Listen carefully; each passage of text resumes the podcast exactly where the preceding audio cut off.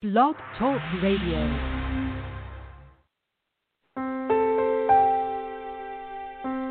Are you ready to awaken to the truth of your soul? Welcome to today's episode of I Dig Your Soul podcast with your host, Nadia Khalil.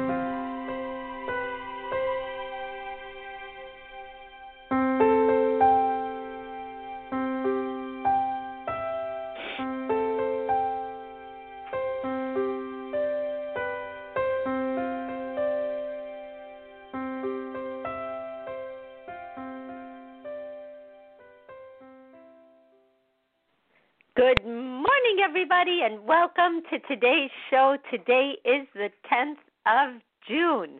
I keep wanting to say July, but it's the 10th of June, and it is a Wednesday, and it's not any Wednesday, it's Relationship Wednesday, and we're having a full on heat wave in Southern California.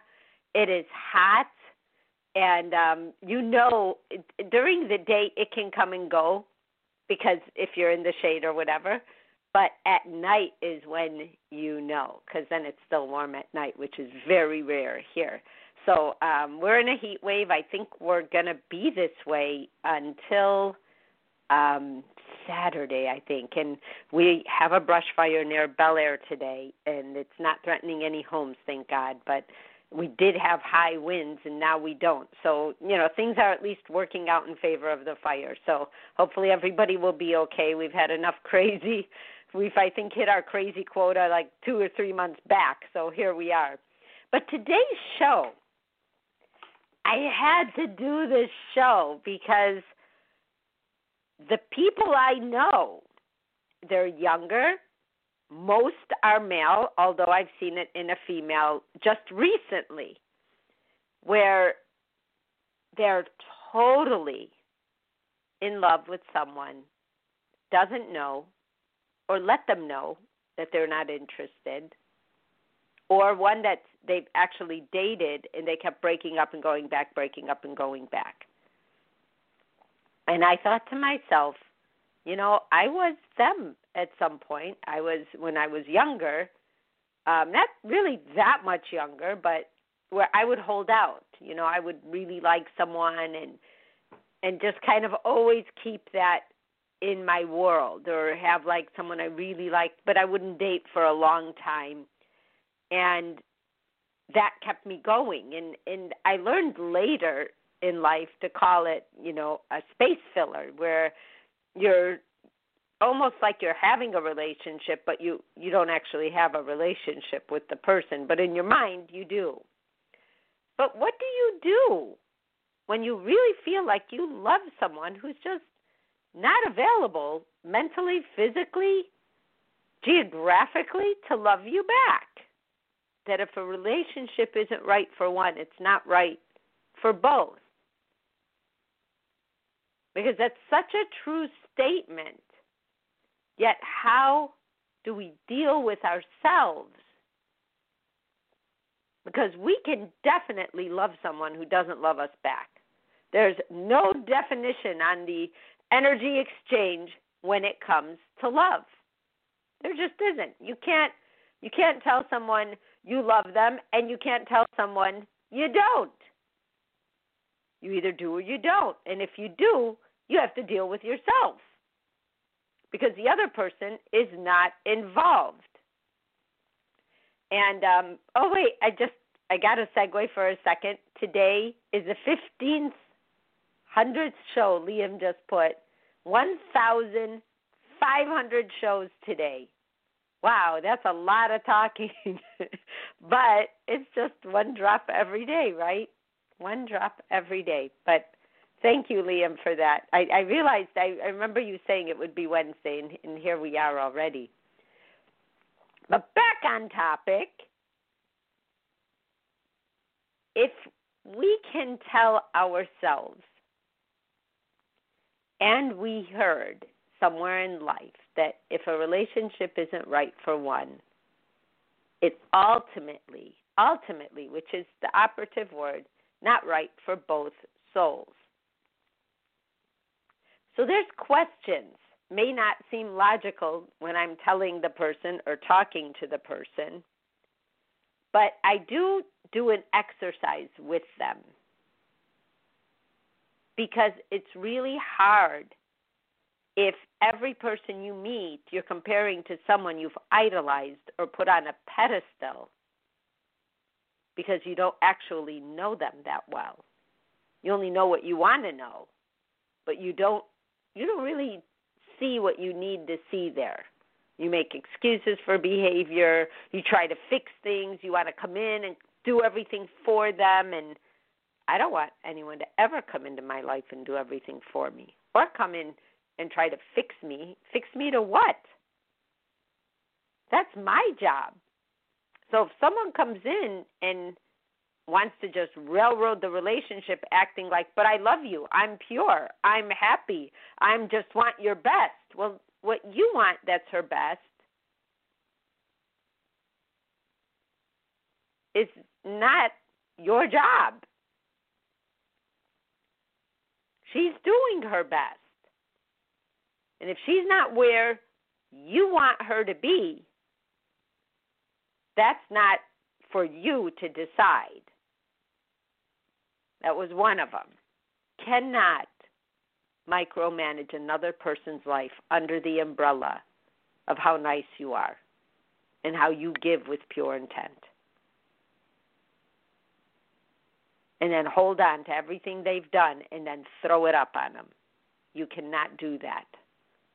That is not love, that's neediness. So we have to think about what we want from this person. Why them? And what do they have to do for them to be perfect for us? And we're going to take them and mold them the way we want them. And then they run away because they're like, oh, whoa, whoa, put the brakes on, buddy. I can't do that. That's not right. What do you mean that's not right? I just have your best interests at heart. Look, I've helped you. I've done this. I've done that. And the person's like, get away from me. When we walk into someone's life and we become a full time job, and we have to babysit your emotions because if you don't get what you want, you're going to go off the rails. That's not going to work. So then you break up and now you idolize that person. And you're in love with them, but they're hurting, and you come up with this whole story.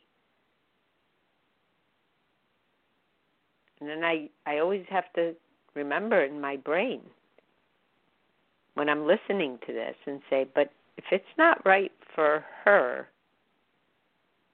and I hate to be the one to say this, it's also not right for you. So your question is, why am I holding on to that? Why am I idolizing someone? Why do I want to fix everybody? Because I think I'm so together.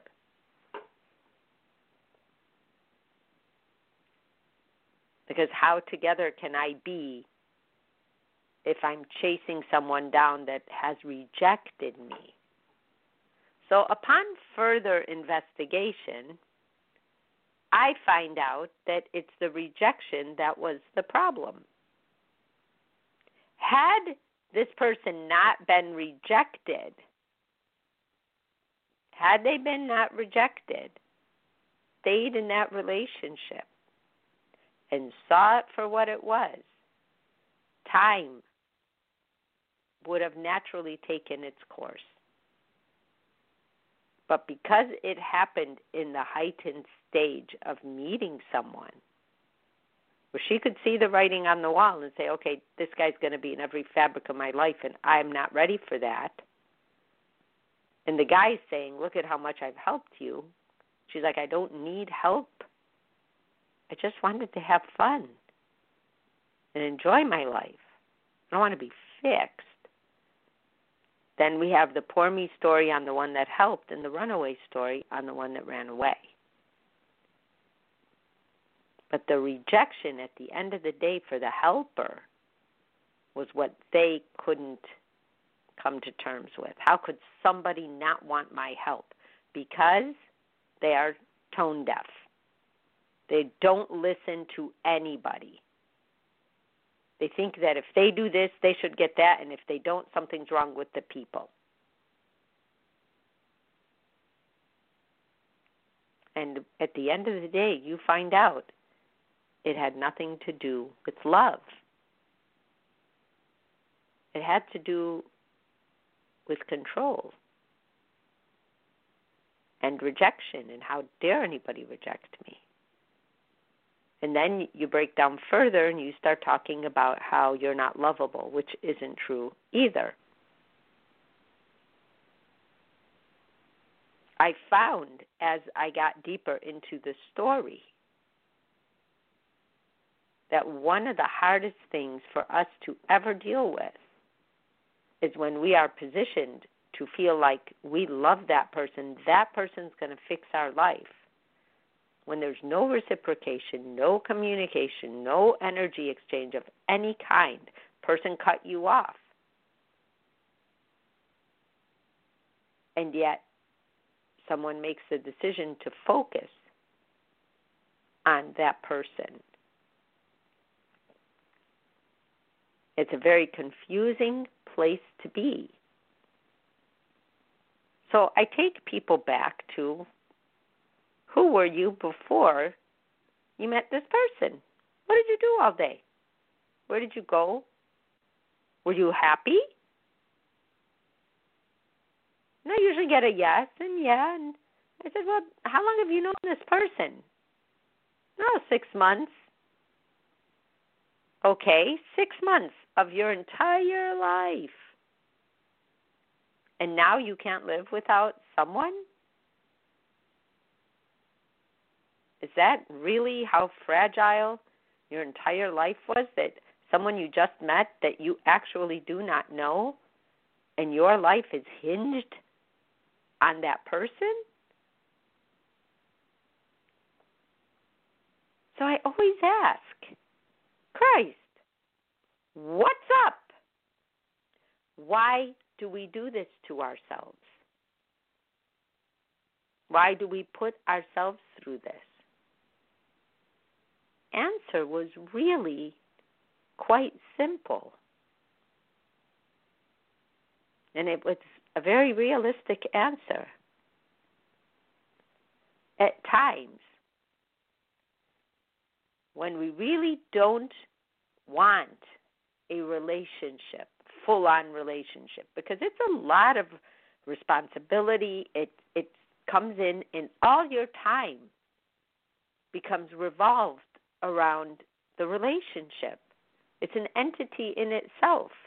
You do things together, you go places together, you meet each other's families, you buy things, you plan things, you, you know, have to end up, you know, you're only growing one way and that's to more and more and more responsibility to the relationship. And sometimes people will choose someone they know deep inside they actually don't want the way they are saying or thinking that they want that person to them, that's their idea of feeling like in the game of relationships, but not really being in one. So when I went back to thinking about how I used to, it used to fill a space for me, right? That's what we do. And a part of it goes back to commitment issues, overcommitment issues we would do this and we would do that if we just had fill in the blank of the name of that person who we are personally using to fulfill something we need fulfilled, to fulfill a space in us.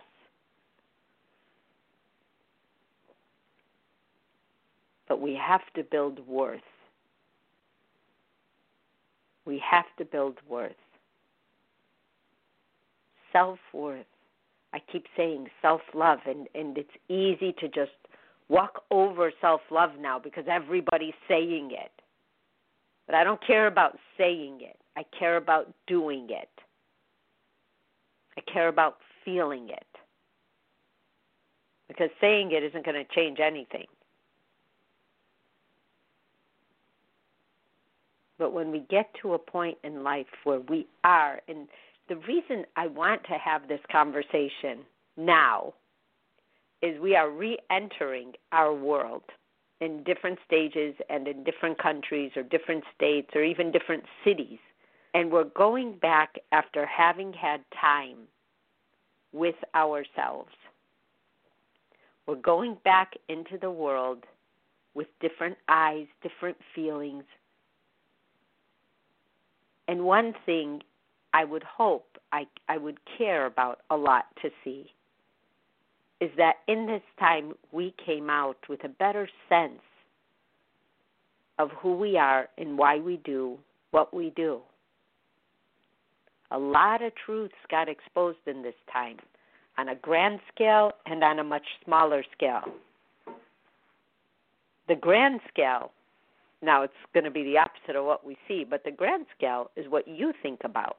The smaller scale is what's happening outside because what you think is how what's happening outside of your home in the world affects you.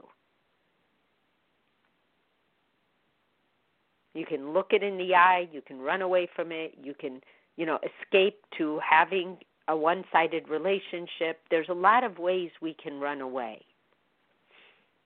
But as I've worked with and and for some reason in this time since March, I have worked very closely with people because they had the time to explore and to discover and to feel things they've never felt before themselves. And in two of them, people that they were holding on a pedestal, they actually put that in perspective. And and now on the on the way out of all of this, having had the time, because that's critical, but having had the time say, hey, you know what? If that works out, that's great, and if not, I'm I'm actually to go on. And I'm like, yay, you know, keep trying. Understand what's yours in life. But the one thing that we cannot own, are married to someone, is another soul. Even God does not own our souls. God loves our souls. And anyone who's tried to own another person has come up with obstacle after obstacle after rejection after rejection after another obstacle. I've met people, probably the most kind of ownership I've ever seen in a relationship is when one of the two partners is extremely narcissistic and the other partner is such an enabler that they don't even know what's going on and one can cannot live without the other one telling them what to do. They need to know what to do. Just tell me what to do is all they can say. And then they do it to keep the other one quiet. That's the biggest way I've ever seen someone really control another person. It's very subtle. It happens subtly on the way in the relationship. It's running the relationship, and they may stay together because they already know the game. But even there, you could see where the relationship isn't right for one of them but it's very advantageous for the other. And so it works because the one that it isn't right for has accepted. I know people who've been married up to 40 years doing that, but it works for them. And that's the only level of happiness they know. They don't they can't see beyond it. But we can love someone who doesn't love us back in our mind find so many reasons, and the feelings feel so strong because they're everything we want them to be when they're not actually in our lives because there's nobody to talk back to us. There's nobody to say, wow, you think that? The reality is gone. There is no reality. There isn't any. And that's why we think that the other person can be the perfect person for us. When the sense of reality is gone, they're everything we want them to be. They're doing everything we want to do. They're going everywhere we want them to go because they're in our brain, not standing next to us. And they're perfect. And that's where the delusional part comes in. So I want to say to anybody out there in our world who's listening to this show, there is someone in your life that you have idolized into perfect for you, and you don't really know them. Ask yourself why you are choosing that, especially if you've gotten to the point of trying to interact with that person and they said no in one way, two ways, sometimes three ways, four ways, to understand that it's not that they can't see yet. If it's meant to be in your life, there are lessons for you to learn through this person. Maybe the lessons are exactly what we're talking about right now. I know how painful it is when you really think someone else is going to fill that gap for you or be the perfect person for you. Because in reality, someone cannot be the perfect person for somebody who they they don't even know. It does defy logic, but again, with love, sometimes we don't feel we need the exchange rate and we create the exchange rate. Liam writes in the chat I think with men, I can say this as a man, that when they are in love with a woman, they want that woman to fix their emotional baggage. They haven't really fallen in love with that woman, but fallen in love with a need with that woman. That's exactly what where we're at. It's exactly where we're at. And I just wanted to have the conversation, just to put it out on the table, to put words behind the thoughts, to take it out of the mind. That if somebody is not in your life, we have to let it go so that if it belongs in our life, it can find its way to us. Because I'm going to tell you now, the energy of that desperation, of there's no one but you and they've never lived with you, they've never even gone out to dinner with you in some cases, or even had coffee with you yet.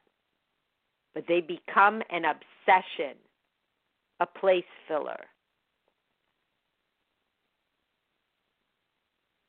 A doctor of your emotional baggage that Liam is talking about. Or even gives you a project to be realistic about why you want that person, you will find out that it's injured love that's taking you to their door, not love. And the other person, when you come at them and you drop all this love on them, if you ever get the opportunity to say it and you start putting it out on them, and the other person just didn't see it coming it will scare the heck out of them because think about it. They're going about their business, and here's a person who based their whole life of feelings on them. And they're like, What? Where did that come from? Oh my God, that's so scary. Because they don't think of themselves the way you've thought of them. They don't watch their every move. You're watching their every move. And you've even concluded, oh, I know why you do this. I, I've had people tell me, like, oh, well, she's just going to church because she's lost. I'm like, who are you to tell me, tell her that this is why she's going to church. Let her go to church. Well, that's why she broke up with me. She's following a cult. It doesn't matter. That's her life, not yours. We have to truly think about what we're saying. Who are we to determine somebody else's whereabouts? There are many very kind, very nice people who, underneath all of that, there's an injury that feels like it has to control everything, and it comes to us by them doing things for us. And then when they don't get what they want, it's all about everything they've done for you, and they feel sorry for themselves and they start beating themselves up because look at everything I've done, everything I've invested in without you asking them to. Without you asking them to. And that's where the pain comes in. That's what needs to be healed. It has nothing to do with loving, but it has to do with injury to love. I know someone who's been rejected. They never went out on a date, been rejected. The girl said she was interested. She wanted to be interested. She wanted him to ask her out. He asked her out, and she ghosted him just totally ghosted him. I never knew the term ghosted until I knew this story. And I'm like, oh, that's what they call that when someone doesn't respond. And I love that term because it filled the gap in my thoughts of what actually is happening. That they were ghosted. And I'm like, oh, I couldn't believe how happy I was to know that term. I've been ghosted in my time. I must have ghosted some people, maybe knowingly or not. I don't know, but I'm sure I've been on both sides of that. But it just sounded so clear, you know, in the the younger generation. And then I found out the word was around for an actually long time. So that just goes for my age. But it was funny when I heard it. But I thought, that's what happens right there, ghosted. Jeez. Let's think about that. Why would someone do that? Especially if they know you're interested. The questions go back to us. Questions go back to Am I filling a space? Can I have a different narrative in my head? Can I say, hey, why am I doing this instead of this person's going to fix me or fill up a gap in my life? Am I postponing my life waiting for this person to come in? Do I have a confusing narrative in my head like, oh my God, if they just came in, my life would be great? Like, what am I doing? Do I have overcommitment issues? Do I have undercommitment issues? Am I closing off other possibilities because I'm really scared of a relationship? So my excuse is, well, I'm in love with someone who doesn't know it yet. Let's think about our behavior, our thoughts, our feelings. You guys, I love you guys so very much. Please take care. And I will see you tomorrow for Dream Theme Thursday. Bye bye. You have been listening to today's daily dose of the I Dig Your Soul podcast. To learn more, visit www.nadiakhalil.com.